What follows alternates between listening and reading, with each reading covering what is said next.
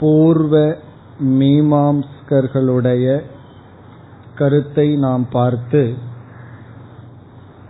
அது எவ்விதத்தில் தவறு என்பதை இப்பொழுது பார்க்க ஆரம்பிக்கின்றோம்.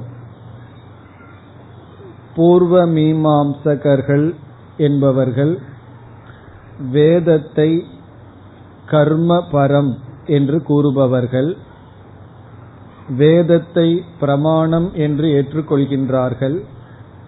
ஆனால் வேதத்தில் இருக்கின்ற விதி வாக்கியங்கள், நம்மை செயலில் தூண்டும் வாக்கியங்கள் தான் பிரமாணம் என்றெல்லாம் அவர்கள் கூறி அவர்களுக்கென்றே ஒரு மதத்தை, தத்துவத்தை உருவாக்கி இருக்கின்றார்கள். அந்த கருத்துக்களை எல்லாம் சென்ற வகுப்பில் பார்த்தோம். இனி நாம் அவர்களுடைய கருத்துக்கான பதிலை பார்க்க ஆரம்பிக்கின்றோம். அதில் முதல் நம்முடைய பதில், அவர்கள் கூறினார்கள் வேதம் கர்ம பரம், முழு வேதமுமே கர்மத்தை பரமாக கொண்டுள்ளது, லட்சியமாக கொண்டுள்ளது. அதை நாம் அடித்தளத்திலிருந்து நிராகரிக்கின்றோம். வேதம் ஞானபரம் என்று கூறுகின்றோம். கர்மமானது ஒரு படியாக இருக்கின்றதே தவிர வேதம் நமக்கு ஞானத்தை, குறிப்பாக பிரம்ம ஞானத்தை போதிக்கத்தான் உருவாகியுள்ளது. அதுதான் வேதத்தினுடைய மகிமை அல்லது பெருமை என்பது நம்முடைய கருத்து. அவர்களுடைய கருத்து அது அல்ல, கர்மபரம் என்பது. அது எப்படி என்ற விஷயமெல்லாம் நாம் பிறகு மேற்கொண்டு பார்க்க இருக்கின்றோம். பிறகு அவர்கள் கூறிய அடுத்த கருத்து, வேதத்தில் எந்த வாக்கியங்கள் இதை செய் என்று நம்மை தூண்டுமோ அந்த விதி வாக்கியங்கள் தான் பிரமாணம், மற்ற அனைத்து வாக்கியங்களும் அர்த்தவாதம் என்று கூறினார்கள். அதற்குத்தான் இப்பொழுது நாம் பதில் பார்க்க ஆரம்பிக்கின்றோம். வேதங்கள் எந்த இடத்தில் இதை செய் என்று தூண்டுகின்றதோ, அல்லது இந்த பலன் வேண்டும் என்றால் இவ்விதமாக யாகத்தை செய்ய வேண்டும், இந்த பலன் வேண்டுமென்றால் இந்த விதத்தில் யாகத்தை செய்ய வேண்டும் என்றெல்லாம் செயலை பற்றிய அறிவு எங்கு கொடுக்கின்றதோ அதை விதி வாக்கியம் என்றும், பிறகு இதை செய்யாதே என்று மீண்டும் செயலை அடிப்படையாக வைத்து இதை செய்யாதே என்கின்ற நிஷேத வாக்கியமும் தான் பிரமாணம், மற்ற அனைத்து வாக்கியங்களும் அர்த்தவாதம் என்று சொன்னார்கள். அர்த்தவாதம் என்று கூறி அர்த்தவாதம் அப்பிரமாணம் என்பது அவர்களுடைய கருத்து. அர்த்தவாதம் என்றால் விதி வாக்கியத்துக்கு துணை புரிகின்ற வாக்கியங்கள், அதற்கென்று தனி பிரயோஜனம் கிடையாது. அதற்கு நம்ம ஒரு உதாரணம் பார்த்தோம். பசி நம்மிடமிருந்து செல்ல வேண்டும் என்றால், நீங்கிவிட வேண்டும் என்றால் உணவுதான் அதற்கு சாதனை. ஆனால் அந்த உணவுக்கு உதவி செய்வது நாம் பரிமாறுகின்ற இலை அல்லது பிளேட். அந்த தட்டானது உணவை நமக்கு உள்ளே தள்ள உதவியாக இருக்கின்றது. ஆனால் தட்டுக்கு நேரடியாக பிரயோஜனம் கிடையாது. அதே போல விதி வாக்கியம் என்பது உணவு, தட்டு என்பது மீதி அனைத்து வாக்கியங்களும். அந்த அனைத்து வாக்கியங்களுக்கு தன்னளவில் ஒரு பலனும் கிடையாது. அவைகள் உண்மையும் அல்ல, பிரமாணமும் அல்ல. அப்படி சொல்லும் பொழுது எத்தனையோ தேவதைகளை பற்றியும், பிராணனுடைய உபாசனைகளை பற்றியும், பிராணனுடைய பெருமையை பற்றியும், பிறகு ஈஸ்வரன் என்ற ஒரு தத்துவத்தை சொல்லி அவருடைய பெருமையை பற்றியெல்லாம் சொல்லி இருக்கின்றதே என்றால் இவைகள் அனைத்தும் அர்த்தவாதம். ஈஸ்வரன் என்று ஒன்று கிடையாது, தேவதைகள் என்பது எல்லாம் கிடையாது என்பது அவர்களுடைய கருத்து. இனி இதற்கு நம்முடைய பதில், அர்த்தவாதம் என்று அனைத்து வாக்கியத்தையும் நீ பிரித்து அப்பிரமாணம் என்று கூறியுள்ளாய், அது தவறு. இனி நம்முடைய பதிலுக்கு செல்கின்றோம். அர்த்தவாதத்தை நாம் மூன்றாக பிரிக்கின்றோம். அர்த்தவாதம் மூன்று விதமான அர்த்தவாதங்கள். அர்த்தவாதத்தை நாம் எப்படி புரிந்து கொள்ளலாம்? பிரமாண வாக்கியம் இல்லாத வாக்கியம் அல்ல அர்த்தவாதம். எது பிரமாண வாக்கியம்ங்கிறதுலயே நமக்கு கருத்து வேறுபாடு இருக்கின்றது. ஆனாலும் பிரமாண வாக்கியம் இல்லாத வாக்கியங்களை எல்லாம் அர்த்தவாதம்னு சொல்கின்றோம். பூர்வ மீமாம்சகர்கள் கர்மத்தை போதிப்பது மட்டும் பிரமாண வாக்கியம் சொல்கிறார்கள். நாம் என்ன சொல்கின்றோம்? அது பிரமாண வாக்கியம். பிறகு உண்மையை போதிக்கின்ற வாக்கியமும் பிரமாண வாக்கியம்னு சொல்றோம். பிரம்மத்தை பற்றிய அறிவை கொடுக்கின்ற வாக்கியமும் பிரமாண வாக்கியம்னு சொல்கின்றோம். இப்ப நம்மை பொறுத்தவரை ரெண்டு பிரமாண வாக்கியங்கள் இருக்கின்றது. ரெண்டு வாக்கியங்கள் புதிதாக அறிவை கொடுக்கின்றது. ஒன்று கர்மத்தை போதிப்பது, இனி ஒன்று பரம்பொருளை பற்றிய ஆத்ம தத்துவத்தை போதிக்கின்ற வாக்கியங்கள். இந்த இரண்டுக்கும் அப்பாற்பட்ட வாக்கியங்கள் எல்லாம் அர்த்தவாத வாக்கியங்கள். அந்த அர்த்தவாதம் அனைத்தும் அப்பிரமாணம் என்று சொல்கின்றான் பூர்வபக்ஷி ஆனவன். அவன் அர்த்தவாதம் அப்பிரமாணம்னு சொல்லும் பொழுது பிரம்மத்தை பற்றி போதிப்பதையும் அர்த்தவாதத்திற்குள் சேர்த்து கொண்டுள்ளான். ஆனால் நாம் பிரம்மத்தை போதிக்கின்ற வாக்கியம் பிரமாண வாக்கியம், பிறகு கர்மத்தை போதிக்கின்ற வாக்கியம் பிரமாண வாக்கியம் என்று கூறி பிறகு அர்த்தவாதத்தை மூன்றாக பிரிக்கின்றோம். முதல் விதமான அர்த்தவாதத்திற்கு அணுவாதம் என்று பெயர். அணுவாதம் என்றால் வேதமானது நாம் மற்ற பிரமாணங்கள் மூலமாக அறிந்ததையே கூறுவது அல்லது கூறுகின்றது. வேதம் நாம் மற்ற பிரமாணங்கள் மூலமாக அறிந்ததையே கூறினால் அந்த வேத வாக்கியத்திற்கு அணுவாதம் என்று பெயர். நமக்கு ஏற்கனவே வேதத்தின் துணையில்லாமலேயே நமக்கு தெரிந்து விட்டது. இருந்தும் வேதம் அதை கூறுகின்றது. அந்த வாக்கியத்திற்கு அணுவாதம். அணுவாதம்னா சொன்னதை சொல்லுதல், காட்டியதை காட்டுதல். ஏற்கனவே இந்திரியங்கள் மூலமாக பிரத்யக்ஷ அனுமானம் மூலமாக நமக்கு ஒரு அறிவு வந்து விட்டது. அந்த அறிவையே வேதமும் நமக்கு கூறினால் அது அணுவாதம். இப்ப வேதம் நெருப்பு உஷ்ணமாக இருக்கிறதுன்னு சொல்கிறதுன்னு வைத்துக் கொள்வோம். அக்னிகி உஷ்ணகன்னு சொல்லு. இப்ப இத நம்ம என்ன சொல்கின்றோம்? அணுவாதம்னு சொல்றோம். காரணம் என்ன? நெருப்பு உஷ்ணமா இருக்குங்கிற அறிவு வேதத்துக்கு முன்னாடியே அல்லது வேதத்தின் துணை இல்லாமலேயே நாம் அடைகின்றோம், அடைய முடியும். இப்படி நமக்கு ஏற்கனவே வேறு பிரமாணங்கள் மூலமாக அறியப்பட்ட அறிவை வேதம் நமக்கு புகட்டினால் அதற்கு பெயர் அணுவாதம். இப்படி எத்தனையோ வாக்கியம் இருக்கு. நம்மைய பார்த்து வேதம் மர்த்தியக என்று கூறுகின்றது. மர்த்தியக என்றால் மரணத்துக்கு உட்பட்டவன். பிறகு எத்தனையோ வாக்கியங்கள், உதாரணமாக இந்திரியங்கள் அந்தந்த விஷயங்களில் போகத்தை அனுபவித்தால் இந்திரியங்கள் எல்லாம் அந்த சக்தியை இழந்துவிடும். ஜரயந்தி தேஜக அப்படின்னு கடோபனிஷத்துல வருது. இந்திரியங்கள் எல்லாம் அந்த சக்திகளை இழந்துவிடும். பிறகு இந்த உலகமானது துக்கத்தை கொடுக்கின்றது. நம்மை பார்த்து உபனிஷத் கூறுகின்றது, நீ ஒரு சம்சாரியாக இப்பொழுது இருக்கின்றாய், மர்த்தியக என்றெல்லாம் நம்மை பார்த்து சொல்கின்றது. இப்ப இந்த வாக்கியங்கள் எல்லாம் நமக்கு வேதம் புதிதாக கொடுக்கின்ற அறிவா? உலகத்தில் எல்லா பொருள்களும் அழிவுக்கு உட்பட்டது. நாம் உலகத்தில் இந்திரியங்கள் மூலமாக போகத்தில் மூழ்கினால் துயரப்படுவோம். இந்த அறிவெல்லாம் வேதம் சொல்லாமலேயே நமக்கு தெரிகின்றது. நம்முடைய அனுபவத்துல புத்தியை பயன்படுத்தினால் இந்த அறிவை எல்லாம் அடைய முடியும். ஒரு கொஞ்சம் வைராகியத்தை அடையிறதுக்கு வேதத்துக்கிட்ட போகணுங்கிற அவசியம் கிடையாது. அப்படி இது போன்ற வாக்கியங்கள் நம்மைய பார்த்து ஜீவன் சொல்றது, பிறகு நம்மைய விஸ்வன் உபனிஷத் சொல்கின்றது, பிறகு நம்மைய தைஜசன்னு சொல்கின்றது, நம்மை பிராக்யன் என்று சொல்கின்றது. இவ்விதத்தில் நம்மைய தைஜசன், விஸ்வன், பிராக்யன் என்றெல்லாம் உபனிஷத் சொல்வது நமக்கு தெரிஞ்ச விஷயமா தெரியாத விஷயமா என்றால் இவைகளெல்லாம் நமக்கு தெரிந்த விஷயங்கள் தான். இப்ப ஜாகிரத அவஸ்தையை பற்றி சொப்பன அவஸ்தையை பற்றிய உபதேசம் எல்லாம் அனுவாதம். அனுவாதம்னா நமக்கு தெரிந்ததையே வேதம் கூறுவது.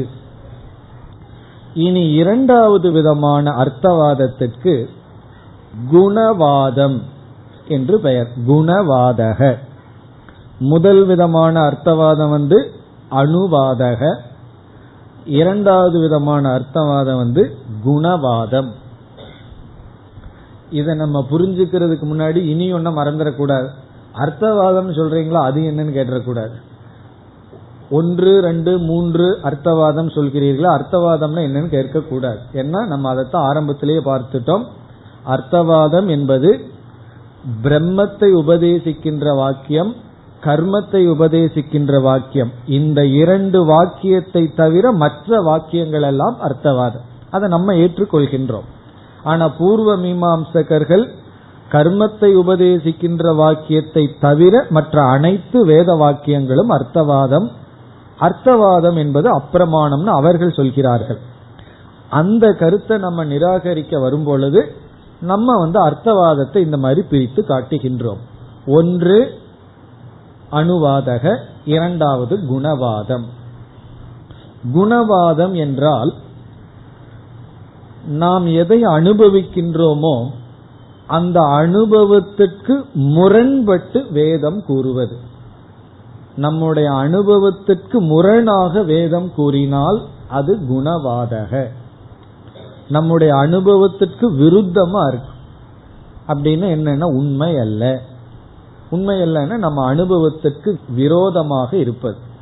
பிரமாணாந்தர விசம்வாதகன்னு சொல்லுவது.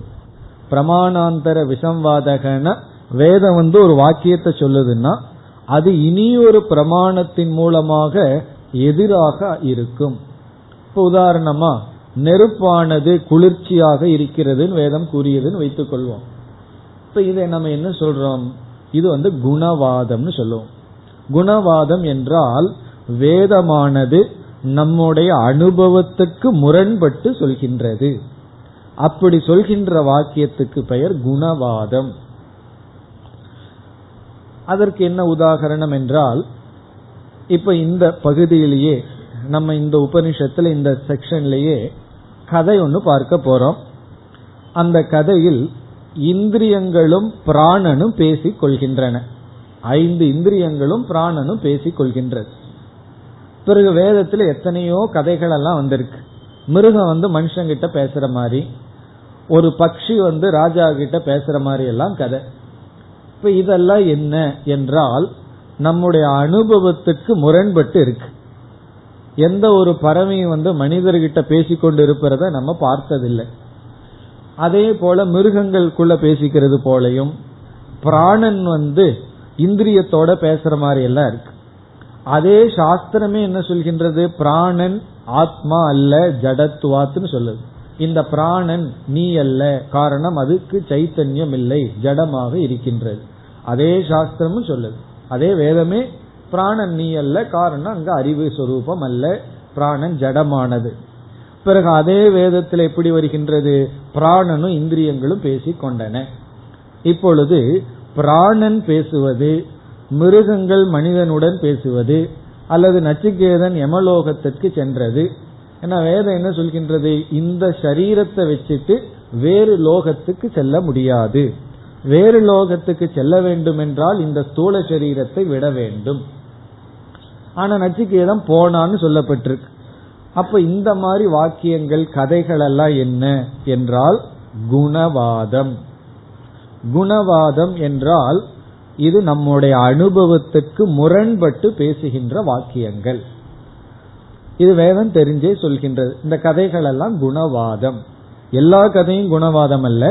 இந்த மாதிரி சில கதைகள் எல்லாம் இருக்கு, நமக்கு நன்கு தெரியும், நம்ம அனுபவத்தில் அப்படி நடக்காது. தைத்திரிய உபநிஷத்து எப்படி வந்ததுங்கிறது எத்தனையோ கதையெல்லாம் இருக்கு. நம்ம அந்த உபநிஷத்துல எல்லாம் பார்க்கல. ஏன்னா அந்த கதையை கேட்டா ஏதோ 1ஆம் கிளாஸ் குழந்தைக்கு சொல்ற மாதிரி இருக்கும். யாரோ ஒருத்தர் சாப்பிட்டாங்களா, உடனே பறவையா மாறி அது அப்படியே வெளியே வந்துதான், இனி ஒரு ரிஷி போய் அதை எடுத்து சாப்பிட்டாராம், அந்த ஞானத்தை எடுத்து சாப்பிட்டாராம், இப்படி எல்லாம் கதைகள் எல்லாம் இருக்கின்றது. இதெல்லாம் குணவாதம். இப்ப நம்ம என்ன சொல்கின்றோம், இந்த அர்த்தவாதத்துல அணுவாதம் ஒன்று இருக்கின்றது, முதல்ல பார்த்தது. இந்த அணுவாதம் உண்மைக்கு புறம்பானது அல்ல, குணவாதம் உண்மைக்கு புறம்பானது. ஆனால் இந்த ரெண்டையும் நாம் அப்பிரமாணம் என்று சொல்கின்றோம்.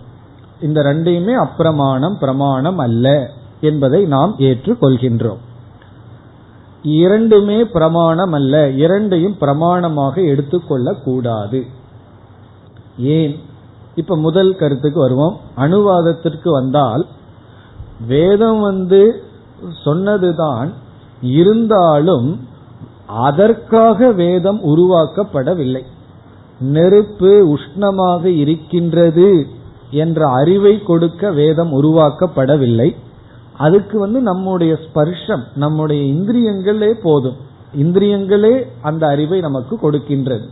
ஆகவே நாம் வேறு பிரமாணத்தின் மூலமாக எந்த அறிவை அடைய முடியுமோ அந்த அறிவை வேதம் கூறினால் அந்த இடத்தில் வேதம் ஒரு பிரமாணமாக செயல்படவில்லை, அறிவை கொடுக்கும் கருவியாக செயல்படவில்லை. பிறகு எதற்கு அதை கூறணும்னா, எதையோ ஒன்ன கூற போகுது, அதற்கு ஒரு படித்தளத்தை வைக்கின்றது, அதற்கு முகவுரையாக வேதம் நமக்கு சொல்கின்றது. உதாரணமா வேதம் இந்த வாழ்க்கையினுடைய அனித்தியத்துவத்தை பற்றி எல்லாம் சொல்கின்றது. யம தர்மராஜா நச்சிகேதனுடைய சம்வாதத்துல நச்சிகேதன் வர்ணிக்கின்றான் எப்படி இந்த ஆடல் பாடல்கள் எல்லாம் நிலையற்றது என்று.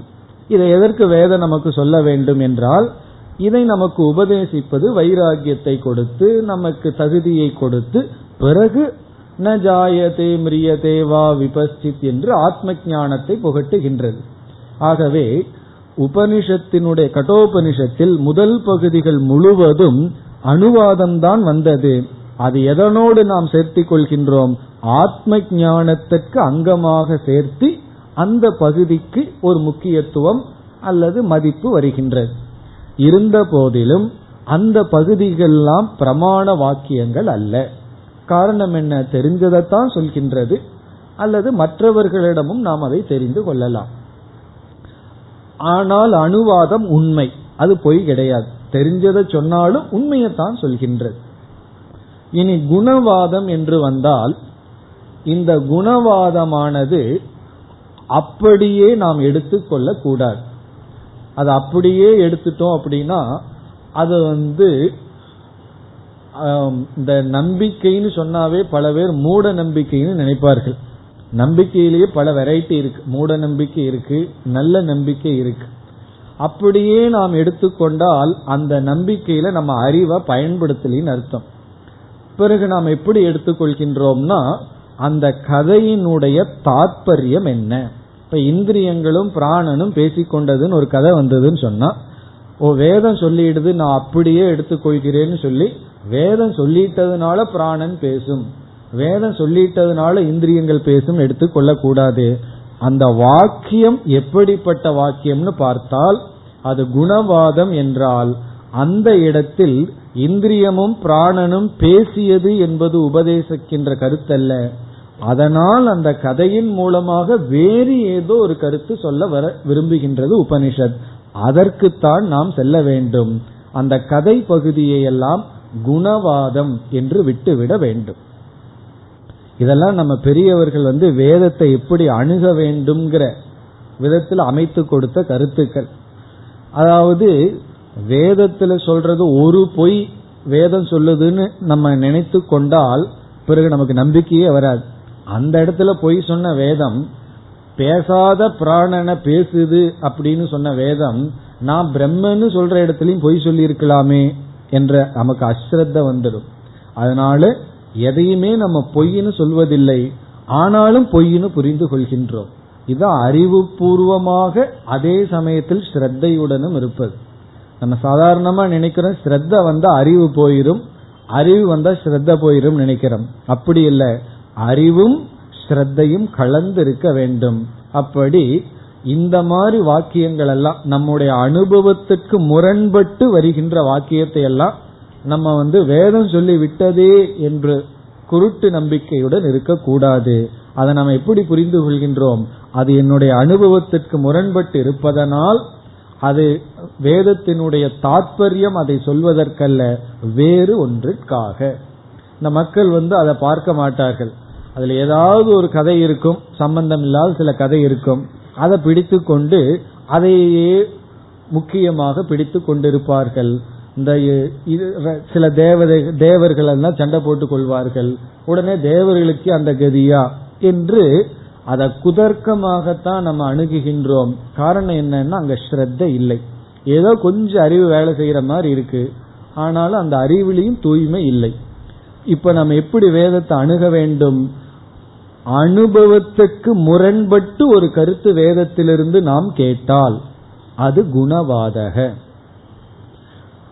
எல்லா உபாசனா வாக்கியங்களும் குணவாதக. எல்லா உபாசனையிலையும் என்ன செய்யப்பட்டிருக்கின்றது? ஒரு ஆலம்பனத்தை வச்சு அதுல எதையோ ஒன்றை தியானம் செய்ய சொல்கின்றது. ஆரம்பத்துல அஸ்வமேத யாகம்ங்கிற யாகத்துல அஸ்வ பிராமணத்துல என்ன பார்த்தோம்? ஒரு குதிரைய ஆலம்பனமா வச்சுட்டு இந்த விராட்ட தியானிக்க வேண்டும். அப்ப உபனிஷத் என்ன செய்தது? குதிரையினுடைய தலை என்ன, குதிரையினுடைய கால்கள் என்ன, குதிரையினுடைய உடல் என்னன்னு எல்லாம் சொல்லுச்சு. இப்ப குதிரையினுடைய தலைதான் காலை நேரம்னா காலை நேரத்துக்கும் குதிரையினுடைய தலைக்கு என்ன சம்பந்தம்னா இதெல்லாம் குணவாதக. காலை நேரம் குதிரையினுடைய தலை ஆகாது. பிறகு பூமியில் வளர்கின்ற மரம் செடி கொடிகள் எல்லாம் குதிரையினுடைய ரோமங்கள்னு சொன்னா இது என்னன்னா இது கற்பனை தான். இதெல்லாம் குணவாதம். எதற்காக என்றால் தியானத்திற்கு. தியானம் எதற்காக என்றால் மனதை விரிவுபடுத்த.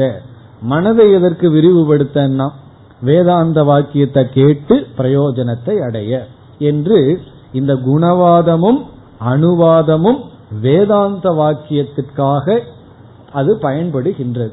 அவ்விதத்தில் இந்த இரண்டையும் அப்பிரமாணம் என்று நாம் ஏற்றுக்கொள்கின்றோம். பூர்வபக்ஷி என்ன சொல்லிட்டான்? பூர்வ மீமாம்சகன் அர்த்தவாதமே அனுவாதம் சொல்லிவிட்டான். அதுல நம்ம வேதாந்த வாக்கியத்தையும் உள்ள போட்டான். நம்ம என்ன பண்ணிருக்கோம்? வேதாந்த வாக்கியத்தை பிரிச்சுட்டு அர்த்தவாதத்தை மூன்றாக பிரித்து அதுல அனுவாதமா இருந்தா அது அப்பிரமாணம், ஆனா உண்மைதான். குணவாதமா இருந்தா அது அப்படியே உண்மைன்னு நாம் எடுத்துக்கொள்ள கூடாது. அதை நம்ம எப்படி எடுத்துக்கொள்ள வேண்டும் என்றால் அது வேற ஏதோ ஒரு பர்பஸுக்கு சொன்னது. இந்த குழந்தைகளுக்கெல்லாம் இந்த சந்தேகம் வந்துடும். ஏதாவது ஒரு முரண்பட்டு ஒரு கருத்து வேதத்தில் இருக்கிறத கேட்டா உடனே வேதம் இப்படி சொல்லுதே, தப்பா சொல்லுதேன்னா இந்த கருத்தை நம்ம அந்த குழந்தைகளுக்கோ அல்லது மற்றவர்களுக்கோ அல்லது நமக்கோ புரிந்து கொள்ள பயன்படுத்த வேண்டும். அதாவது தெரிந்தே நம்முடைய அனுபவத்திற்கு முரண்பட்டு சிலதெல்லாம் சொல்லப்பட்டிருக்கின்றது. புராண கதையில பார்த்தோம்னா புராண கதை மாதிரி கட்டுக்கதையை வேற எங்கேயும் பார்க்க முடியாது. அப்படி எல்லாமே அனுபவத்திற்கு விரோதமா இருக்கும். எதையுமே நம்ம நம்ப முடியாது. ஆனால் நம்ப வேண்டிய அவசியம் இல்லை, நம்பணுங்கிறதும் கிடையாது. சில பேர் அதை அப்படியே நம்ப விரும்புவார்கள், அதுவும் அவசியம் இல்லை. அது கதை, அதிலிருந்து நமக்கு கிடைக்கின்ற கருத்து தான் நமக்கு முக்கியம். அப்படி வேதம் ஒரு கருத்தை மையமாக வைத்து குணவாதத்தை கூறும். இனி மூன்றாவது அர்த்தவாதத்திற்கு பூதார்த்தவாதக என்று பெயர். பூதார்த்தவாதம், பூத அர்த்தவாதக, பூதார்த்தவாதம். முதல் அனுவாதம், இரண்டாவது குணவாதம், மூன்றாவது பூதார்த்தவாதம். பூதார்த்தவாதம் என்றால் வேதமானது நமக்கு முற்றிலும் தெரியாத ஒன்றை பற்றி பேசுகின்றது. வேற எந்த விதத்திலையும் தெரிந்து கொள்ள முடியாத ஒரு விஷயத்தை வேதம் பேசுகின்றது. அதோடு அந்த பேசுற விஷயமானது நம்முடைய அனுபவத்திற்கும் முரண்படாமல் இருக்கின்றது. இந்த ரெண்டு கண்டிஷன். பூதார்த்தவாதத்துக்கு ரெண்டு நிபந்தனை. ஒன்று, நமக்கு தெரியாத விஷயத்தை பேசுகின்றது. அந்த விஷயத்தை நம்ம வேற பிரமாணத்தின் மூலமா தெரிந்து கொள்ளவே முடியாது. இரண்டாவது, அந்த விஷயமானது, பேசுகின்ற கருத்தானது நம்முடைய அனுபவத்திற்கு முரணாகவும் கிடையாது, நம்முடைய அனுபவத்திற்கு முரண்பட்டும் இல்லை, அதே சமயம் அனுபவத்துக்கு கிடையாது. பிரத்யக்ஷ பிரமாணத்தினால அறியவும் முடியாது, பிரத்யக்ஷ பிரமாணத்தினால நீக்கவும் முடியாது, அக்செப்ட் பண்ணிக்கவும் முடியாது, ரிஜெக்ட் பண்ணவும் முடியாது. அப்படிப்பட்ட வாக்கியம் எல்லாம் பூதார்த்தவாதம். இதற்கு முன்னாடி நம்ம பார்த்தமே குணவாதம், அது பிராணன் பேசியது அப்படின்னு இருக்கு, அதை நம்ம பிரத்யக்ஷ பிரமாணத்தினால அறிந்து கொள்ள முடியாது.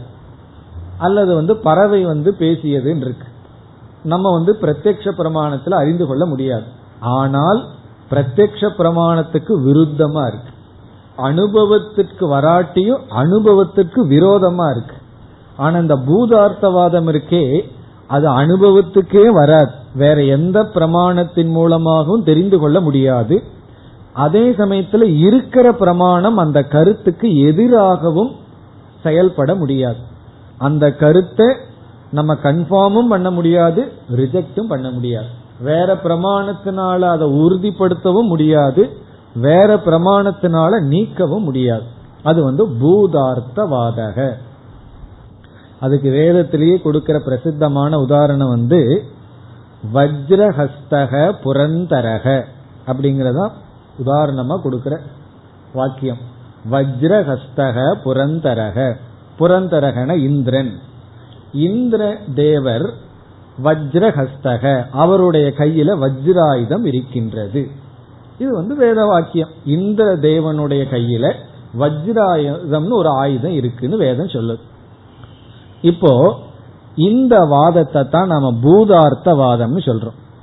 இந்திரன் கையில வஜ்ராயுதம் இருக்கு அப்படிங்கிற வாக்கியத்தை, இந்த அறிவை நம்ம இந்திரனை பார்க்க முடியுமோ? நம்ம பிரத்யக்ஷ பிரமாணத்துல இந்திரன்கிற தேவதைகளை பார்க்க முடியாது. ஆனாலும் அது ஒரு கருத்து, பிரத்யக்ஷ பிரமாணத்தினால வேற எந்த பிரமாணத்தினாலையும் இந்திரன்கிற ஒரு தேவனைய நம்ம பார்க்க முடியாது. ஏன்னா இந்திரன் இருக்கானா இல்லையாங்கிறத நம்ம அனுபவத்துல கன்ஃபார்ம் பண்ண முடியாது. அதே சமயத்துல இல்லைன்னு நிரூபிக்க முடியுமா என்றால் அதுவும் முடியாது. இந்திரன் கையில வஜ்ராயுதம் கிடையாது, அங்க சூலாயுதம் தான் இருந்ததுன்னு யாராவது நிரூபிக்க முடியுமான்னா முதல்ல இந்திரனையே நிரூபிக்க முடியாது. அப்புறம் வஜ்ராயுதம் இருந்ததா என்ன, சூலாயுதம் இருந்ததா என்ன, எப்படி நிரூபிக்க முடியும்? அப்போ இந்திரன் கையில வஜ்ராயுதம் இருந்ததுன்னு சொன்னா ஏன் சூலாயுதம் இருக்க கூடாதான்னா, வேதம் வஜ்ராயுதம் ஒரு ஆயுதம் இருக்குன்னு சொல்லுது, அவ்வளவுதான். அதை நீ அனுபவத்திலையும் நிரூபிக்க முடியாது, அனுபவத்துல இல்லைன்னு நிரூபிக்க முடியாது. இதெல்லாம் தான் பூதார்த்தவாதக. பூதார்த்தவாதகன்னு சொன்னா அங்க நம்ம ஒண்ணுமே செய்ய முடியாது, அது இருக்குன்னு சொல்றதா இல்லைன்னு சொல்றதா.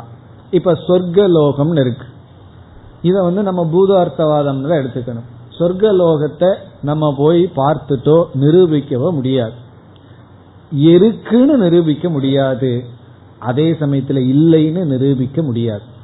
சில பேர் என்ன சொல்வார்கள், இந்த பூலோகத்திலேயே வர்ற சுகம்தான் சொர்க்கம், பூலோகத்திலேயே வர்ற துக்கம்தான் நரகம், அப்படியெல்லாம் ஒரு லோகம் இல்லைன்னு சொல்வார்கள். எந்த அடிப்படையில இல்லைன்னு சொல்கிறீர்கள்? இருக்குன்னு சொல்றதுக்கு வேதம் அடிப்படை. சொர்க்கம்னு ஒரு லோகம் இருக்கு, அங்க ஜீவர்கள் இந்த உடலை விட்டுட்டு அந்த லோகத்துக்கு தகுந்த மாதிரி உடலை எடுத்து வாழ்கிறார்கள் அப்படின்னு வேதம் சொல்லியிருக்கு. இப்ப இருக்குன்னு வேதம் சொல்லுது, இல்லைன்னு எப்படி நாம சொல்ல முடியும்? சரி, இருக்குன்னு சொல்றது வேதத்தை விட்டுட்டு சொல்லலாம்னா சொல்ல முடியாது. வேதத்தை நான் நம்ப மாட்டேன் ஆனா சொர்க்கம் இருக்குன்னு ஒத்துக்குவேன்னா அதுவும் அப்படி சொல்ல முடியாது. ஏன்னா இருக்குங்கிறதே சாஸ்திரத்திலிருந்து தான் நமக்கு தெரிய வருது. சொர்க்கத்தினுடைய இருப்பே யாரோ ஒருத்தர் சொல்லணும், சாஸ்திரம் சொல்லியிருக்கு. அப்போ சொர்க்கம் இருக்குன்னு நம்ம சாஸ்திரத்தை விட்டு வேற விதத்துல நிரூபிக்க முடியாது, இல்லைங்கிறதையும் நம்ம வேற விதத்துல நிரூபிக்க முடியாது. இதெல்லாம் பூதார்த்தவாதகன்னு சொல்றோம். பிறகு இந்த இடத்துல சங்கரர் சொல்றார், நீ பூதார்த்தவாதத்தை பிரமாணமாக எடுத்துக்கொள், அத பிரமாணம் என்று சொல்கின்றார். பூதார்த்தவாதம் பிரமாணம். எல்லா அர்த்தவாதமும் அப்பிரமாணம் அல்ல, ரெண்டு விதமான அர்த்தவாதம் தான் அப்பிரமாணம். என்னென்ன? அணுவாதமும் குணவாதமும் தான் அப்பிரமாணம். அப்பிரமாணம்னா அறிவை கொடுக்கும் கருவி அல்ல. ஆனால் பூதார்த்தவாதத்தை அறிவை கொடுக்கும் கருவியாக எடுத்துக்கொள். காரணம் என்ன? உன்னால நிரூபிக்கவும் முடியாது, இருக்குன்னு நிரூபிக்க முடியாது, இல்லைன்னு நிரூபிக்க முடியாது. அதனால வேதத்துல விசுவாசத்தை வைத்து நம்பிக்கையை வைத்து அதை பிரமாணமாக எடுத்துக்கொள்ள வேண்டும். அது பூதார்த்தவாதமாக இருந்தால் அது பிரமாணம். நீ வெறும் அர்த்தவாதம் அல்ல அப்பிரமாணம். அர்த்தவாதத்துக்கு தானாக எந்த விதமான ஒரு பெருமையும் மகிமையும் இல்லைன்னு சொல்லாதே அப்படின்னு நம்ம சொல்றோம். இப்ப இந்த இடத்துல பூர்வபக்ஷி என்ன சொல்றான்? நீ பூதார்த்தவாதத்தை அப்பிரமாணம்னு சொல்ற, அர்த்தவாதத்தை மூணா பிரிச்சு அணுவாதத்தை பிரமாணம் இல்லைன்னு சொல்ற, எனக்கு சந்தோஷமா இருக்கு. குணவாதத்தையும் பிரமாணம் இல்லைன்னு சொல்ற, நான் ஏற்றுக்கொள்கின்றேன். பூதார்த்தவாதத்தை பிரமாணம் என்று கூறுகின்றாய். அதுக்கு அவன் சொல்றான், இந்திரங்கையில வஜ்ராயுதம் இருக்குங்கிற ஞானம் எனக்கு தெரிஞ்சு போச்சு, அத நீ பிரமாண அறிவை கொடுக்கும் கருவின்னு சொல்ற.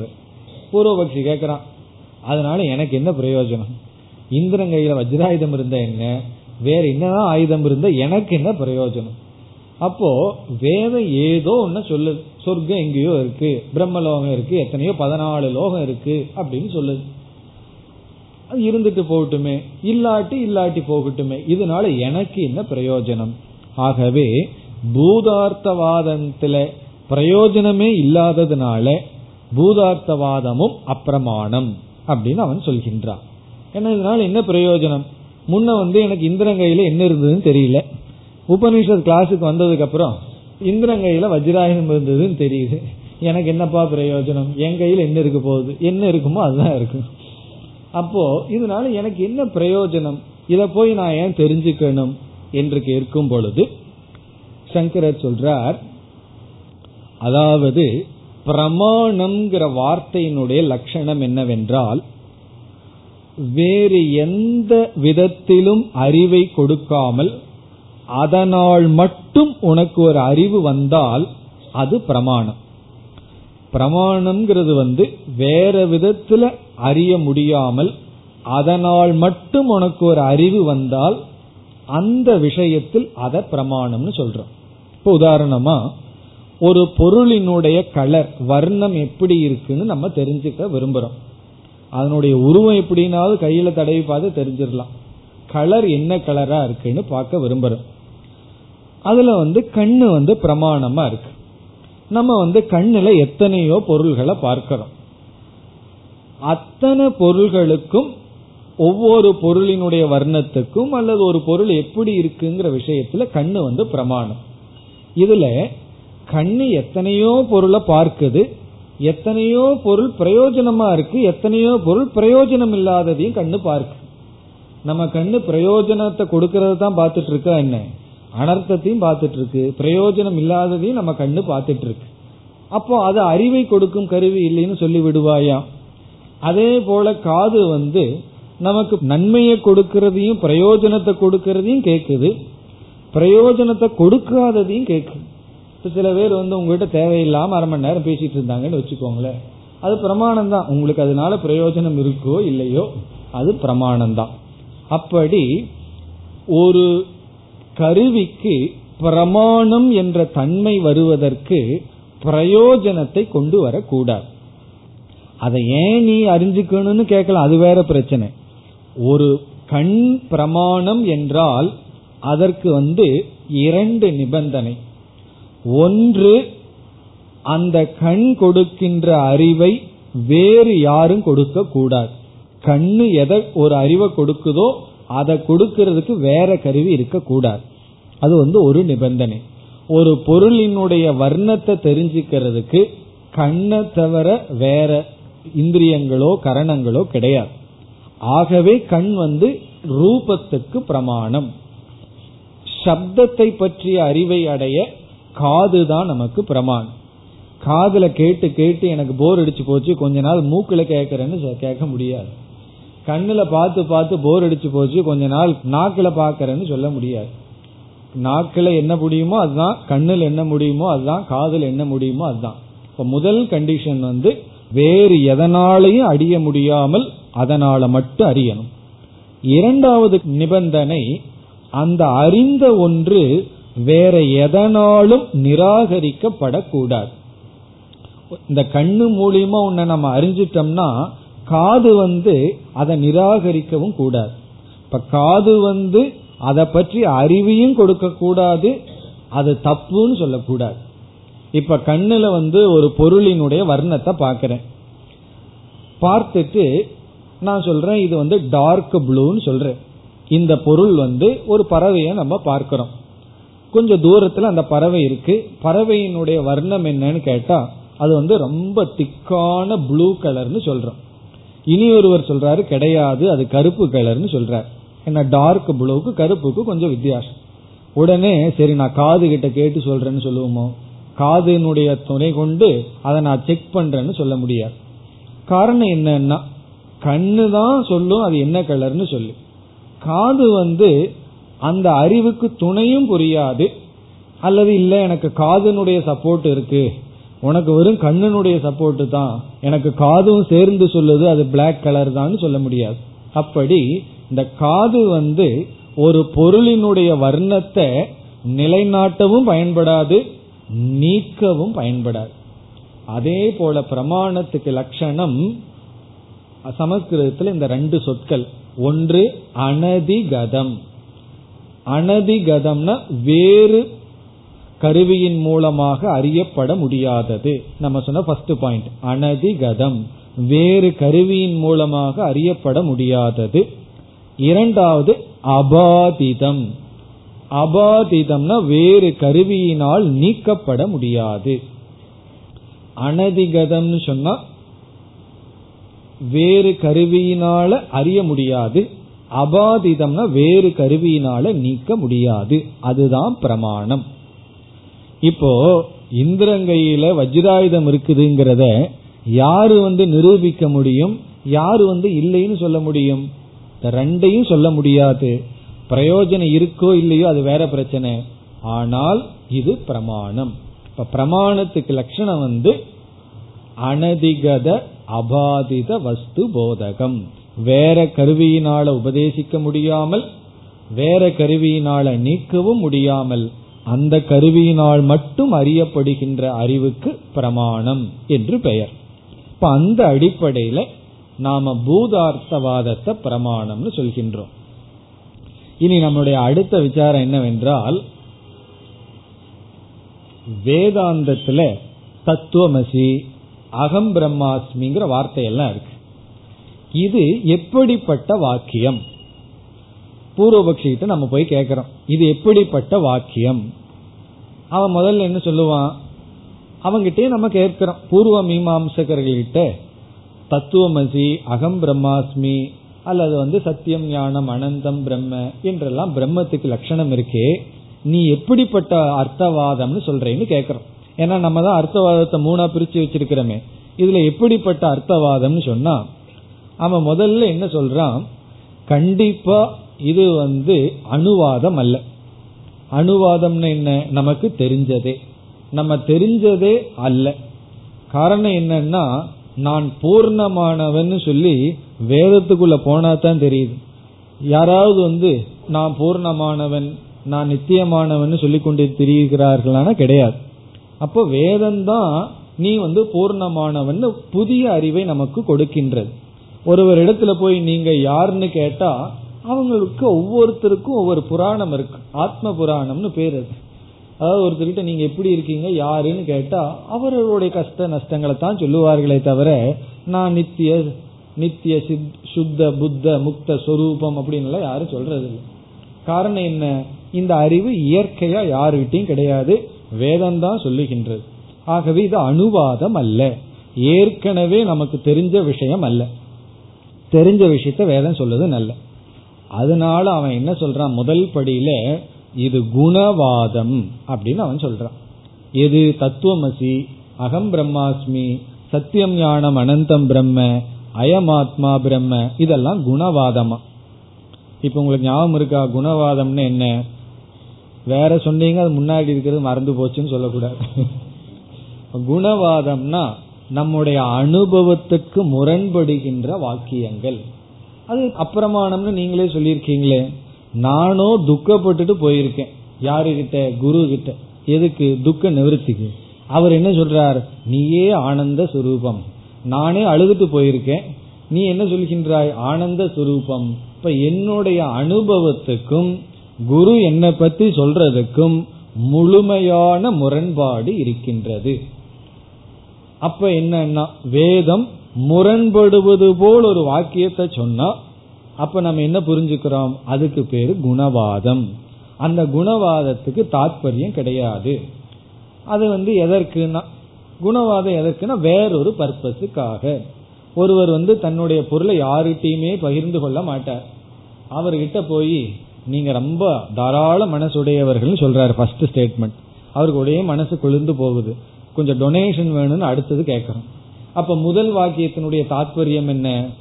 உங்களிடமிருந்து பணம் வேணும்னு எனக்கு வந்திருக்கேன், அதற்காக நான் சொன்ன அவ்வளவுதான். அது குணவாதம். உண்மையிலேயே உங்களுக்கு தாராள மனது கிடையாது, இருந்தாலும் நான் போய் சொன்ன காரணம் என்னன்னா அதனுடைய பலன் எனக்கு இப்பொழுது உங்களிடமிருந்து பொருள் வேண்டும். அதே போல இந்த சம்சாரியான ஜீவனை கர்மத்துல ஈடுபடுத்தணும்.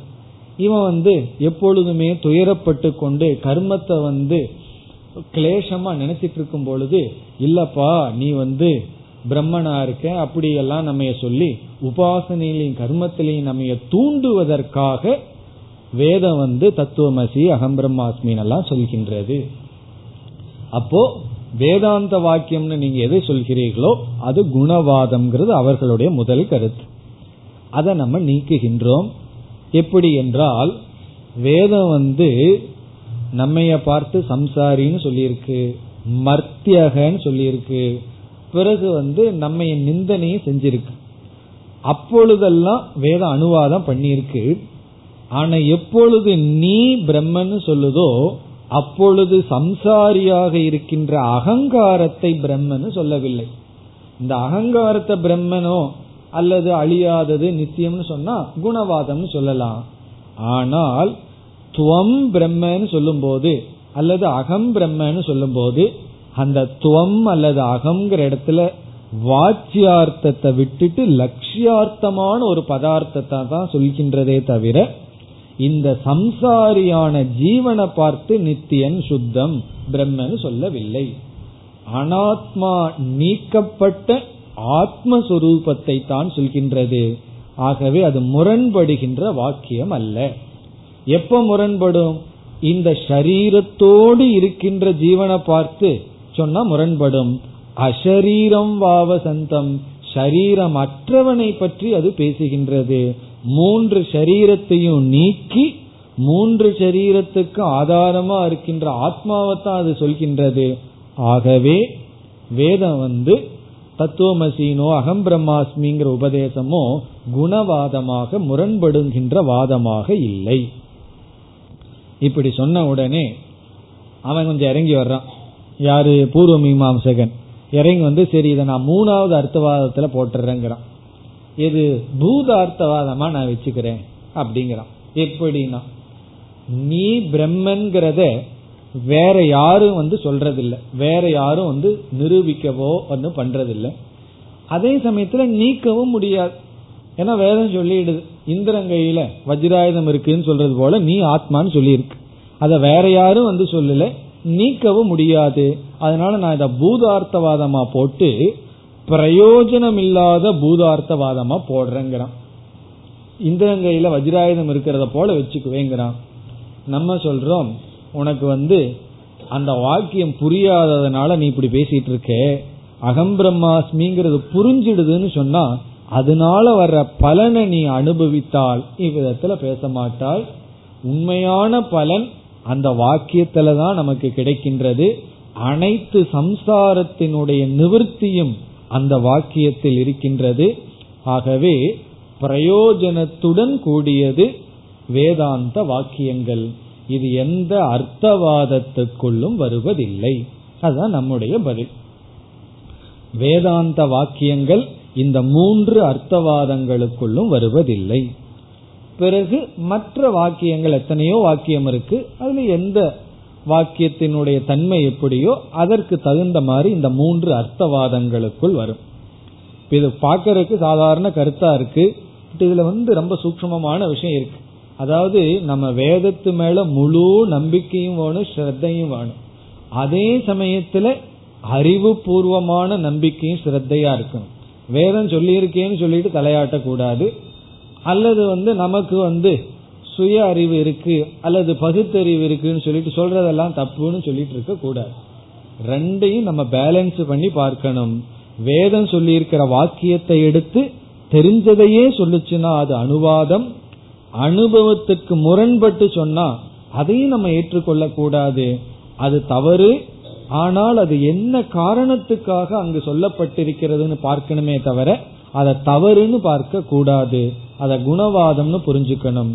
பிறகு சிலதெல்லாம் அனுபவத்துக்குள்ளேயும் வரல, அனுபவத்துக்கு விரோதமாகவும் இல்லை, அதை நம்ம பேசாம ஏற்றுக்கொள்வதுதான் நல்லது, ஏற்றுக்கொள்வதுதான் முறை. அப்படி அனுபவத்திற்கு முரண்படாமல் அனுபவத்திற்குள்ளேயே வராததை ஏற்றுக்கொண்டு அனுபவத்திற்கு முரண்படுவதை குணவாதம்னு சொல்லி, பிறகு அனுபவத்திற்குள் வருவதை அனுவாதம்னு புரிந்து கொள்ள வேண்டும். இப்ப இந்த உணர்வுடன் நாம் வேதத்தை நாட வேண்டும்.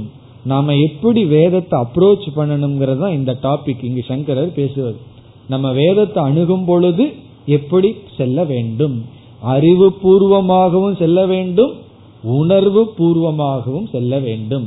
இந்த ரெண்டுமே பேலன்ஸ் ஆகணும். ஒரு வாக்கியம் சொல்லுவார்கள், we walk by faith not by sight அப்படின்னு சொல்லுவார்கள். நாங்க நம்பிக்கையின் பேர்ல தான் நடக்கிறமே தவிர அறிவின் துணை கொண்டு நடக்கவில்லை.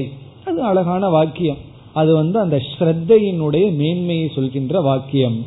ஆனா உண்மை என்னவென்றால் we walk by faith and sight, அதாவது நம்பிக்கையிலும் அறிவிலும் சேர்ந்துதான் நம்ம வாழணும். வெறும் நம்பிக்கையா போனா மூட நம்பிக்கை ஆயிரும், வெறும் அறிவை மட்டும் பயன்படுத்திட்டு போனா அந்த அறிவு நம்ம ஏமாற்றி விடும், அது நமக்கே அது நமக்கு தீங்கை விளைவித்து விடும். இப்ப நம்பிக்கையும் வேண்டும், அதே சமயத்தில் ரெண்டு கால்கள் போல நம்பிக்கை ஒன்று அறிவு ஒன்று, அறிவையும் விடக்கூடாது நம்பிக்கையும் விடக்கூடாது. அதான் நம்ம பெரியவர்கள் எல்லாம் வேதத்து மேல எவ்வளவோ பற்று வைத்துள்ளார்கள், நம்பிக்கை வைத்துள்ளார்கள். அந்த நம்பிக்கை அறிவு பூர்வமானதுங்கிறது இந்த விசாரத்திலிருந்து நமக்கு தெரிகின்றது.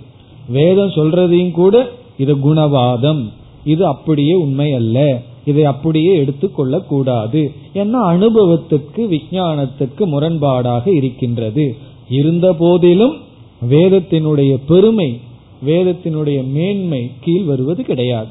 காரணம் என்ன, அது வேற பர்பஸுக்கு அவ்விதம் சொல்லப்பட்டிருக்கின்றது. இந்த அறிவோட தான் நம்ம புராணத்தை படிக்கணும், இந்த அறிவோட தான் சில விஷயங்களை எல்லாம் நம்ம கேட்கணும். இல்லைன்னா கேட்டதையெல்லாம் சில பேர் நம்பி விடுவார்கள், சில பேர் எதையும் நம்புறதில்லை. அப்படி ரெண்டு எக்ஸ்ட்ரீம் இல்லாம இந்த அறிவுடன் நாம் சாஸ்திரத்தை அணுக வேண்டும். வேதம்ங்கிற சப்த பிரமாணத்துக்குள்ள நம்ம எந்த உணர்வோட செல்ல வேண்டும்ங்கிறதா இந்த விசாரத்தினுடைய சாரம். இனி நம்ம அடுத்த கருத்துக்கு வருவோம். இவர்கள் கூறிய அடுத்த கருத்து என்ன என்றால், பிரமாணத்தை பற்றி இவர்கள் மேலும் பேசும் பொழுது பதம் பிரமாணம் அல்ல வாக்கியம் தான் பிரமாணம்னு சொன்னார்கள். நம்ம அதை ஏற்றுக்கொள்கின்றோம். ஒரு சொல் அறிவை கொடுக்கும் கருவி அல்ல, அந்த சொற்கள் ஒரு வாக்கியமாக இருக்கும் பொழுதுதான் அது அறிவை கொடுக்கும் கருவி.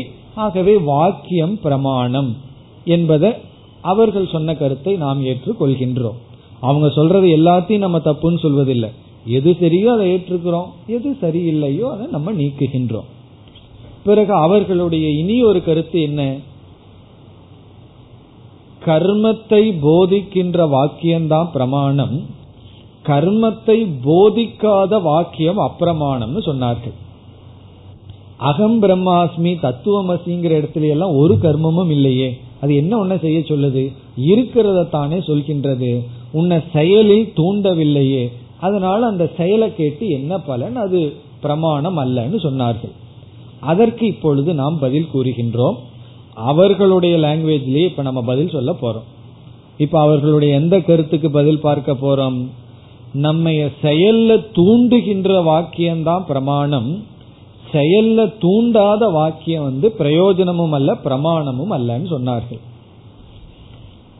நீ பிரம்மனாக இருக்கின்றாய்னு கேட்டா அதுல நம்ம என்ன செயல்ல தூண்டுது? உண்மையிலே என்ன சொல்ல போறோம்? இருக்கிற செயல்ல அமைதிப்படுத்துன்னு வேற சொல்ல போறோம். தேவையில்லாத செயல் பண்ணிட்டு இருக்கிறது அது நிறுத்துமே தவிர புதிய செயல்ல அது தூண்ட போறதில்லை. இப்ப ஆகவே அவன் சொன்னா அதெல்லாம் பிரமாணம் இல்லைன்னு சொன்னான். அதற்கு நம்முடைய பதில் இப்பொழுது, விதி வாக்கியத்தை பிரமாணம்னு அவன் ஒத்துக்கிறது போல நிஷேத வாக்கியத்தையும் அவன் பிரமாணம்னு ஒத்துக்கிறான். நிஷேத வாக்கியம்னா இதையெல்லாம் செய்யக்கூடாதுன்னு சொல்ற வாக்கியமும் பிரமாணம். அவனுக்கு கொஞ்சம் அந்த நேரத்துல புத்தி வேலை செய்யல. இப்ப நம்ம அவங்க கிட்ட கேக்குறோம், சுராம் ந பிபேத் அப்படின்னு வேதத்துல ஒரு வாக்கியம். சுராம் ந பிபேத்னா மதுவை அருந்தாதே. இப்ப இந்த வாக்கியத்தை கேட்ட உடனே உனக்கு என்ன செய்ய தோணும்னு நம்ம கேக்குறோம். அவன் என்ன சொன்னா, தத்துவமசி அகம் பிரம்மாஸ்மிங்கிற வாக்கியத்தை கேட்டா நீ என்ன செய்ய தோணும்? பேசாம தானே நீ இருப்ப. அப்போ இந்த வாக்கியம் உன்னை எந்த செயல்லையும் தூண்டிலையேன்னா அவங்கிட்ட கேக்குறோம், மதுவை அருந்தாதேன்னு ஒரு வாக்கியத்தை நீ கேட்டா உன்னை என்ன செய்ய தோணுதுன்னா என்ன செய்ய தோணும்? இந்த நிஷேத வாக்கியம் பேசாம இருக்க வைக்கும். மதுவை அருந்தாதேன்னு கேட்டதுக்கு அப்புறம் என்ன பண்ணணும்னா ஒன்னும் பண்றதுக்கு இல்லை. அப்போ அவர்கள் எதை பிரமாணம்னு சொல்கிறார்களோ அதுல விதி வாக்கியம் வேணா செயல்ல தூண்டும், நிஷேத வாக்கியம் என்ன செய்யும்? பேசாம தானே சொல்லுது. அப்போ அதை நீ பிரமாணம்னு ஏற்றுக்கொள்கின்றாய் அல்லவா? நிஷேத வாக்கியத்தை, இதை செய்யாதேங்கிற வாக்கியத்துல உன்னை என்ன செய்ய வைக்குது? நம்மளதாவது செய்யாதேன்னு சொல்லல, செய்யணும் சொல்லல, நீ பிரம்மன்னு சொல்லுது இங்க வேதாந்த வாக்கியம். அங்க ஒண்ணு செய்யாதேன்னு வேற சொல்றான். அப்போ நேரடியாக செயல் செய்யாதேங்கிற வாக்கியத்தை நீ பிரமாணம்னு எடுத்துட்டு செயலை பற்றியே நாங்க பேசவே கிடையாது, நீ பிரம்மன்னு சொல்ற வாக்கியம் செயல்ல உன்னை ஈடுபடுத்தலையே, பிரமாணம் இல்லையேன்னு நீ எப்படி சொல்ல முடியும்? இது நம்முடைய பதில்.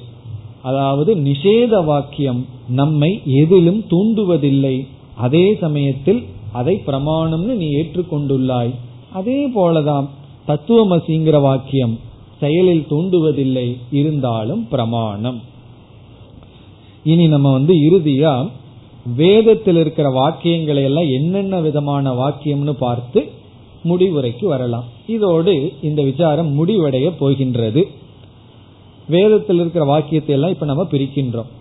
முதல் வாக்கியம் விதி வாக்கியம். வேதத்தில் இருக்கிற எல்லா வாக்கியங்களையும் 4 தலைப்பின் கீழே பிரிக்கிறோம். ஒன்று விதி வாக்கியம், அது பிரமாணம். நம்ம கர்மத்துல தூண்டுற வாக்கியங்கள் நம்ம ஒத்துக்கிறோம், பிரமாணம்.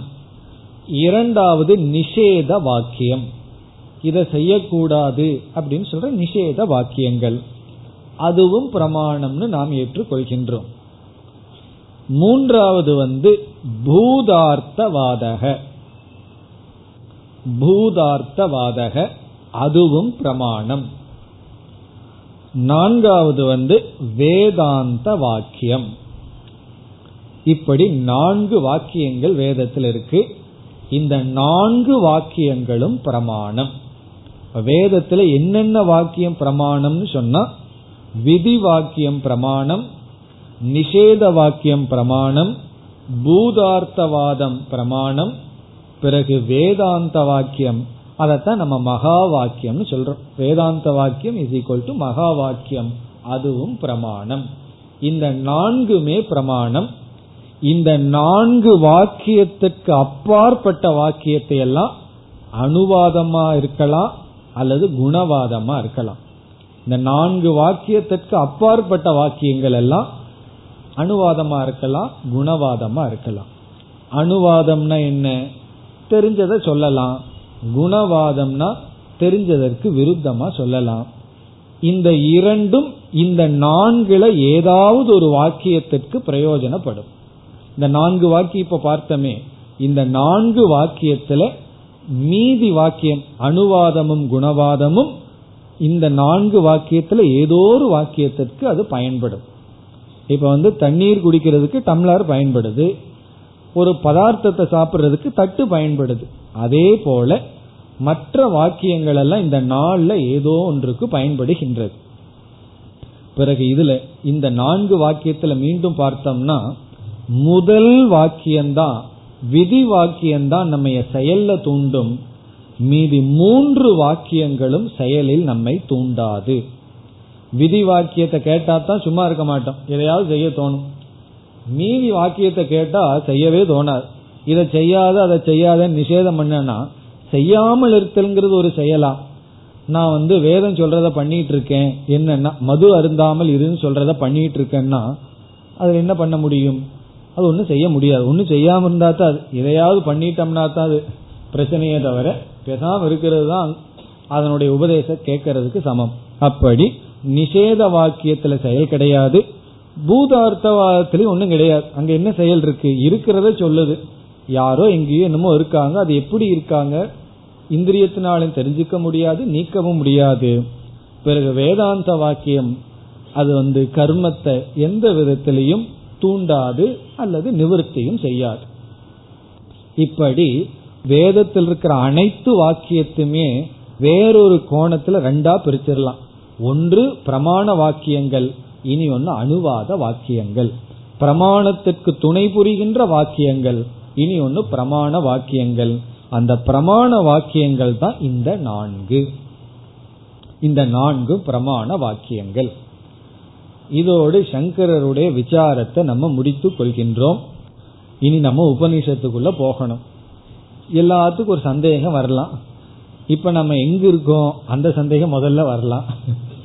பிருகதாரண்யக்கு உபநிஷத்தில் இருக்கோம், ஆரண்யத்தில் இருக்கோம், காட்டுல இருக்கோம், எந்த இடத்துல இருக்கோம் அப்படின்னு சொன்னா 3வது செக்ஷன் முதல் அத்தியாயத்தில் இருக்கோம். பிராண உபாசனை. பிராண உபாசனைக்கும் இவ்வளவு நேரம் நீங்க விசாரம் பண்ணினதுக்கு என்ன சம்பந்தம் என்று சந்தேகம் வரும் பொழுது இப்ப இங்க சங்கரர் அதை கனெக்ட் பண்ற. நான் தேவையில்லாம அவுட் ஆஃப் சப்ஜெக்ட் பேசல, நீங்களும் நினைக்க கூடாது திடீர்னு எங்கெங்கயோ போகுது அப்படின்னு நினைக்க கூடாது. பிறகு நான் ஏன் இந்த விசாரம் பண்ணேன்னு சொன்னா, இங்கு பிராணனும் இந்திரியங்களும் பேச போகுது. அதை நீ எப்படி புரிஞ்சுக்கன்னா, எப்படி புரிஞ்சுக்கணும்? குணவாதம்னு புரிந்து கொள்ளுங்கள். ஆனால் பிராணன்கிறது இந்திரியங்கள் எல்லாம் தேவதா ரூபமாக இருக்குன்னு உபனிஷத் இங்கு சொல்லியுள்ளது. ஏன்னா இந்த பிராணன் இந்திரியங்களை எல்லாம் தேவதைகளா மாத்த போகுது இந்த கதையில. பிறகு பிராணனே ஒரு தேவதா சொரூபம். அப்ப சங்கரர் சொல்றார், அதெல்லாம் பூதார்த்தவாதம். பிராணன் தேவதா ரூபமா இருக்கிறதுங்கிறது உண்மைதான், என்ன ஒன்னால நிரூபிக்க முடியாது. பிறகு பிராணனுக்கு இங்க 6 விதமான குணங்கள் சொல்லப்பட்டிருக்கின்றது. சுத்தமாக இருத்தல், இப்படிப்பட்ட குணம், இதெல்லாம் அர்த்தவாதம் அல்ல, குணவாதம் அல்ல, அல்லது அணுவாதம் அல்ல. இவைகளெல்லாம் பூதார்த்தவாதம். பிராணனுக்கு உண்மையிலேயே இந்த தன்மைகள் எல்லாம் இருக்கின்றது. இப்ப நாம பார்க்க போற உபாசனையில 6 குணங்கள் பிராணனுக்கு இருக்கிறதாக பார்க்க போறோம். இந்த 6மே உண்மைதான், இதுல நம்பிக்கை வையுங்கள். ஏன்னா இதெல்லாம் பூதார்த்தவாதம், இதையெல்லாம் நம்ம ஏற்றுக்கொள்ள வேண்டும். பிறகு இந்த கதை இருக்கே, பிராணன் இந்திரியம் எல்லாம் பேசிடுது, அதெல்லாம் குணவாதம். ஆகவே இங்கு பேசுற விஷயமெல்லாம் பிரமாணத்திற்குட்பட்ட விஷயங்கள் தான் என்று இவ்வளவு தூரம் விசாரம் பண்ணி நம்ம வேதத்தை எந்த அறிவுடனும் அதே சமயத்துல ஸ்ரத்தையுடனும் அணுக வேண்டும். அதாவது வேதத்துக்கிட்ட போகும்போது விஞ்ஞானமய கோஷமும் கரெக்டா இருக்கணும், மனோமய கோஷமும் கரெக்டா இருக்கணும். ஸ்ரத்தை மனோமய கோஷத்துல வரும், அறிவு விஞ்ஞானமய கோஷத்துல வரும். ஒன்ன விட்டுட்டு ஒன்னுல இருக்கக்கூடாது, இந்த 2உடனும் சேர்ந்து போகணுங்கிறதுக்கு தான் இவ்விதம் இங்கு விசாரம் செய்யப்பட்டது. இனி நம்ம அடுத்த வகுப்பில் நேரடியாக பிராண உபாசனைக்கு செல்லலாம். ஓம் பூர்ணமத பூர்ணமிதம் பூர்ணாத் பூர்ணமுதச்யதே பூர்ணஸ்ய பூர்ணமாதாய பூர்ணமேவாவசிஷ்யதே. ஓம் சாந்தி சாந்தி சாந்தி.